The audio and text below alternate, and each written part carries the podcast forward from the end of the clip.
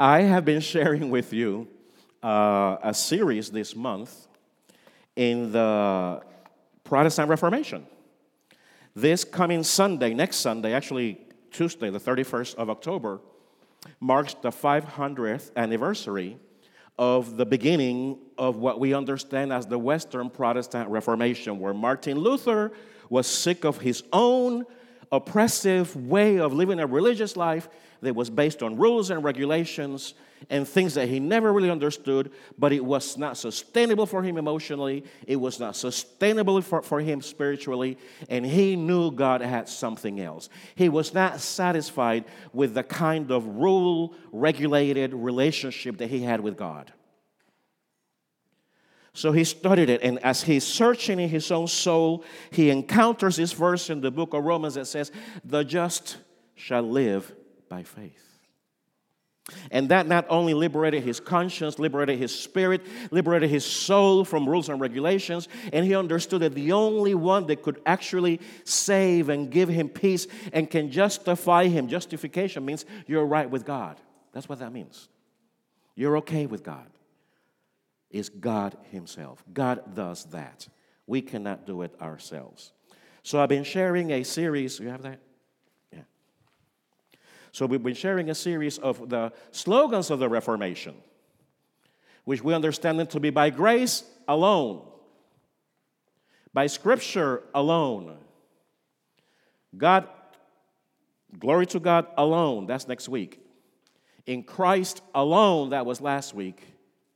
By faith alone was the second week.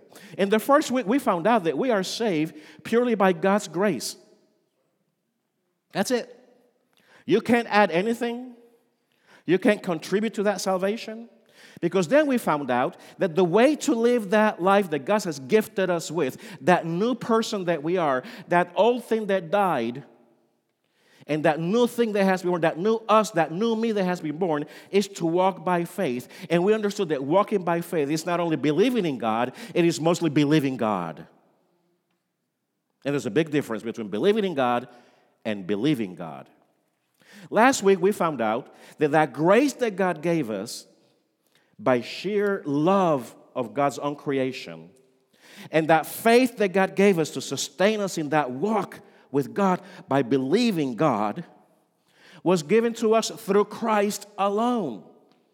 And that Christ's sacrifice satisfied was enough to satisfy God's issue with humanity. So it's not Christ plus me coming to church that makes me and gets me to heaven.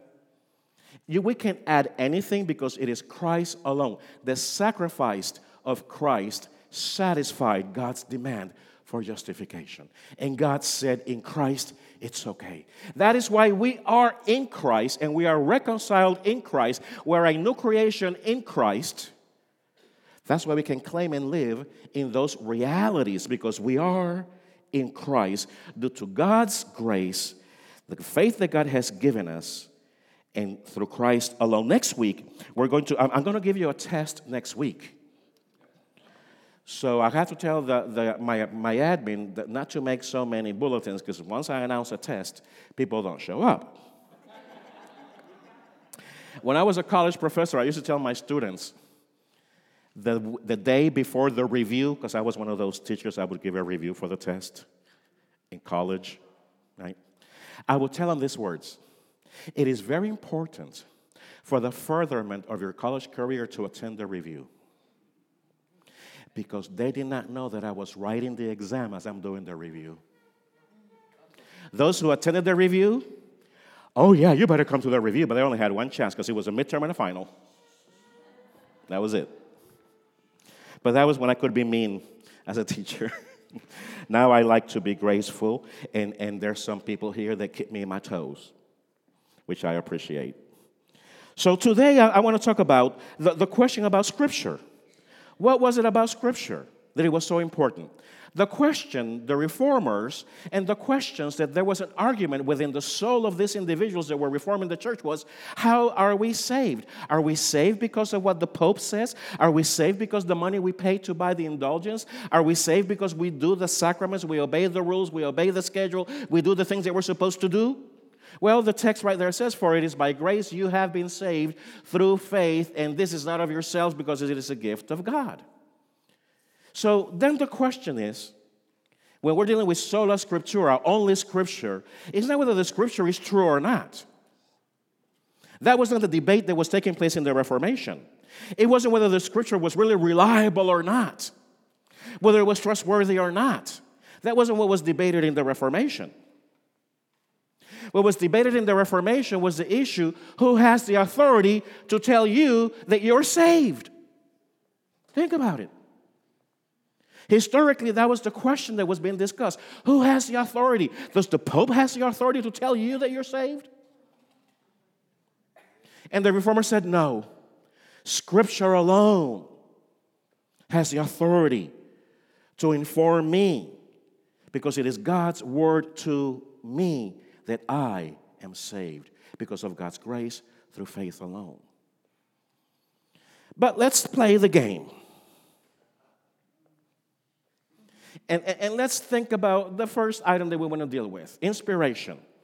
Is the Word of God inspired? We're going to ask three questions this morning. Is the Word of God inspired? Is it reliable? And then we'll end up with the idea is it authoritative? Does it make sense for us to believe it? Notice what I said not believe in it, believe it. Believe the message, believe the truth that it says about us and believe the truth that it says about itself. And that's where we begin. For God breath all scriptures. And listen to the words that I'm going to read from First Timothy. Now, Paul is writing to Timothy, and, and Timothy is a, a disciple of Paul, beloved disciple of Paul. He trained him, he loved him. And if you begin chapter 3 with verse 1, you're going to find a comparison of, of lifestyles you're going to find a comparison of what people are uh, uh, uh, follow.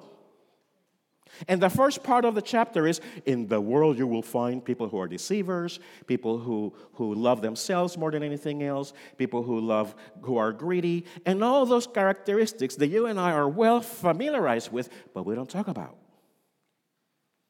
So they are displayed right there.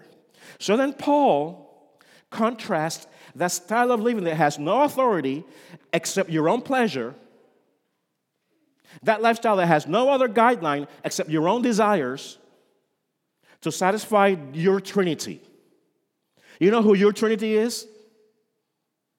Me, myself, and I. We sometimes move in this world trying to satisfy our Trinity instead of God.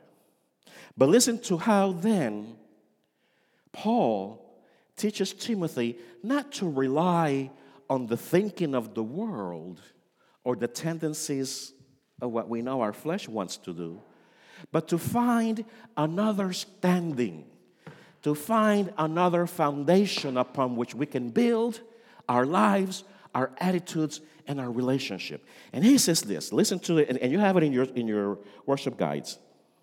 But you must remain faithful, Paul says to Timothy to the things you have been taught. You know they are true. For you know that you know you can trust those who taught you. You have been taught the Holy Scriptures from childhood. And they have given you the wisdom to receive the salvation that comes by trusting in Christ Jesus. All Scripture is inspired by God and is useful to teach, what is true and to make us realize what is wrong in our lives. It corrects us when we're wrong and teaches us to do what is right. God uses it. Listen to this God uses it to beat you over the head. What? Why are you laughing?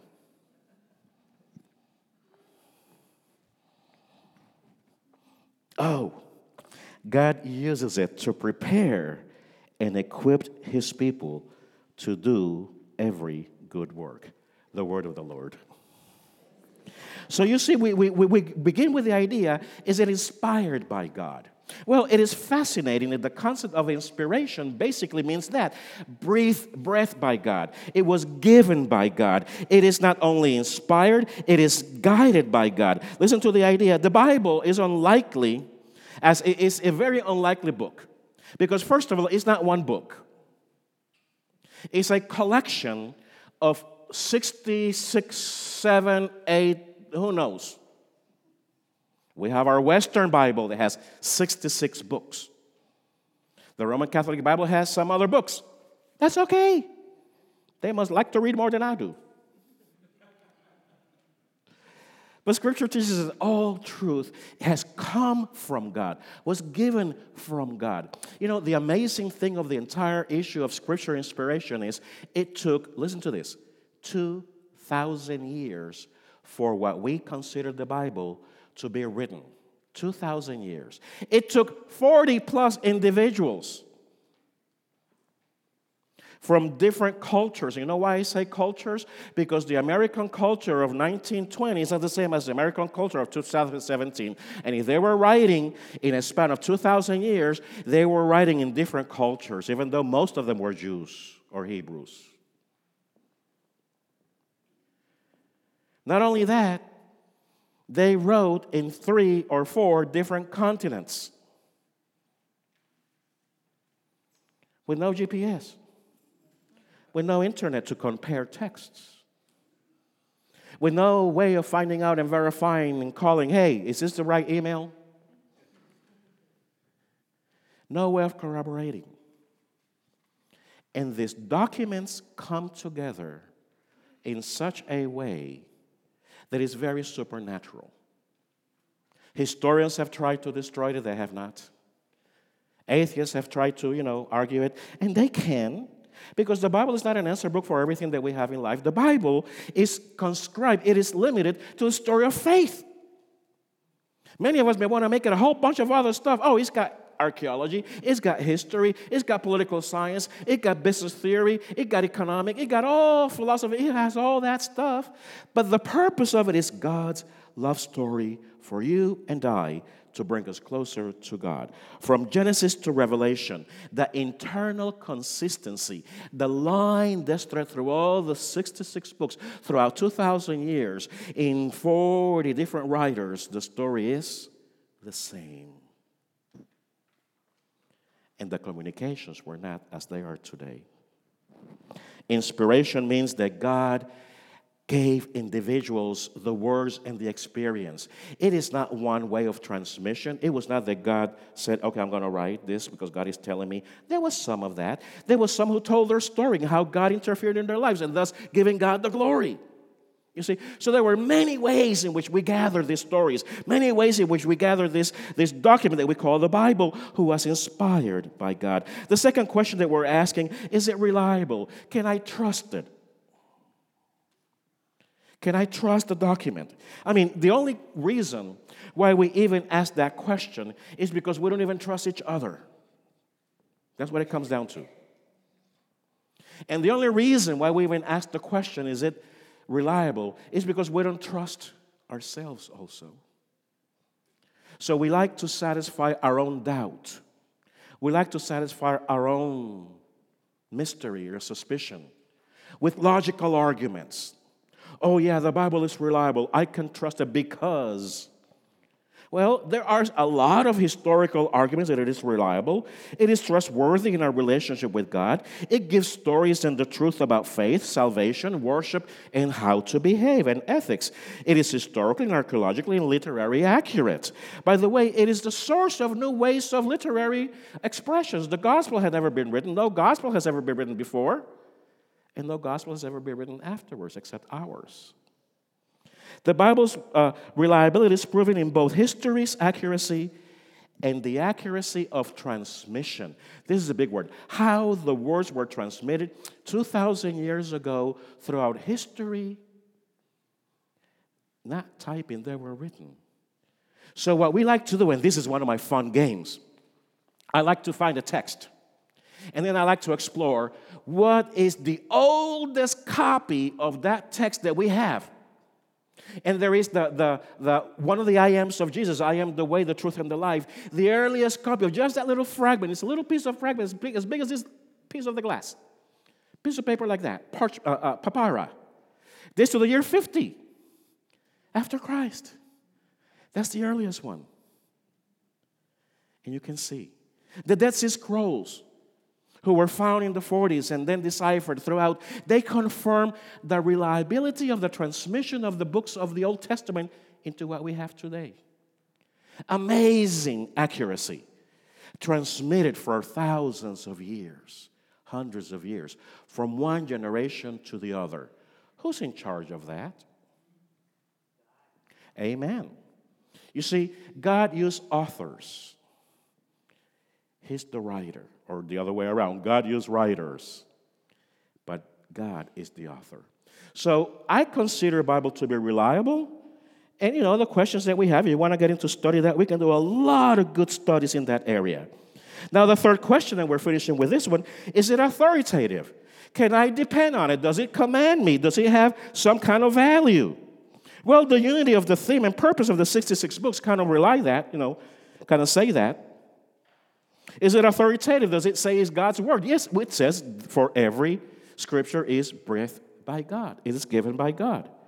And we have in the same stories when God spoke to Elijah, when God spoke to Moses, when God spoke to Daniel, when God spoke to, to Rebecca, when God spoke, when God spoke, when God spoke, and then God speaks through us through Jesus Christ in scriptures. And then God sends the Holy Spirit to speak to us, the church. Is it authoritative?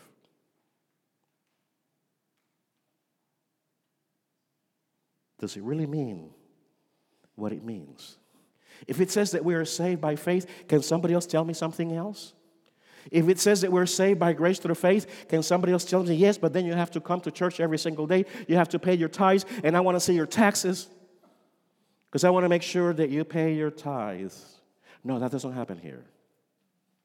Not yet.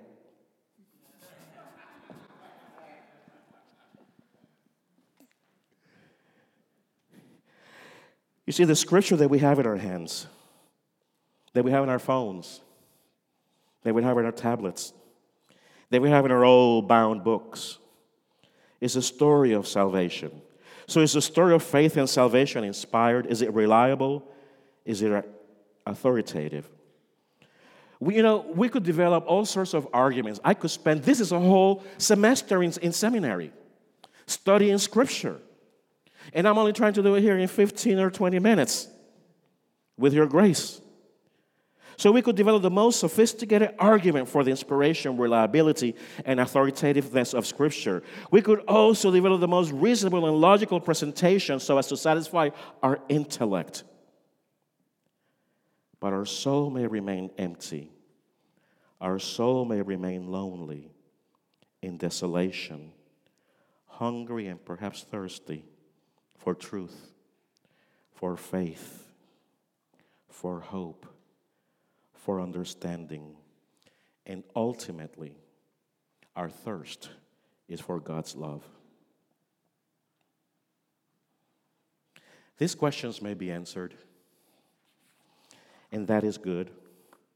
But God's word for God's people is inspired, is reliable, is authoritative, okay. But it's also nurturing to the soul. It is a fountain of wisdom. It's the lamp to my feet and path and a light to my path, as we sang at the beginning. It is a source of faith. It is a source of peace. It is a source of hope. It teaches, it rebukes, it explains, it speaks to us. It also guides you to what is right and warns you about what is not. It confronts prejudices and narrowness of heart and mind. It encourages equality. It promotes peace and reconciliation. It challenges our sinful tendencies. It exposes us as we truly are before God and ourselves. It inspires and motivates. It leads us to God and not just to ourselves. It is the written word of God that is alive and well because it is God's letter for you and it is fresh every morning. Listen to the words of the psalmist as he says, Let the morning bring me word of your unfailing love, for I have put my trust in you. Show me the way I should go, for to you I lift up my soul. Let us pray. Dear God, we thank you for your word. And I apologize for the limitations of mine. We thank you for your spirit. And I ask your forgiveness for the poverty of mine. We thank you for the richness that you have given us in Christ. And we praise you for it. Through Christ, who is not only the living, but is also the written words in our lives. Amen and amen.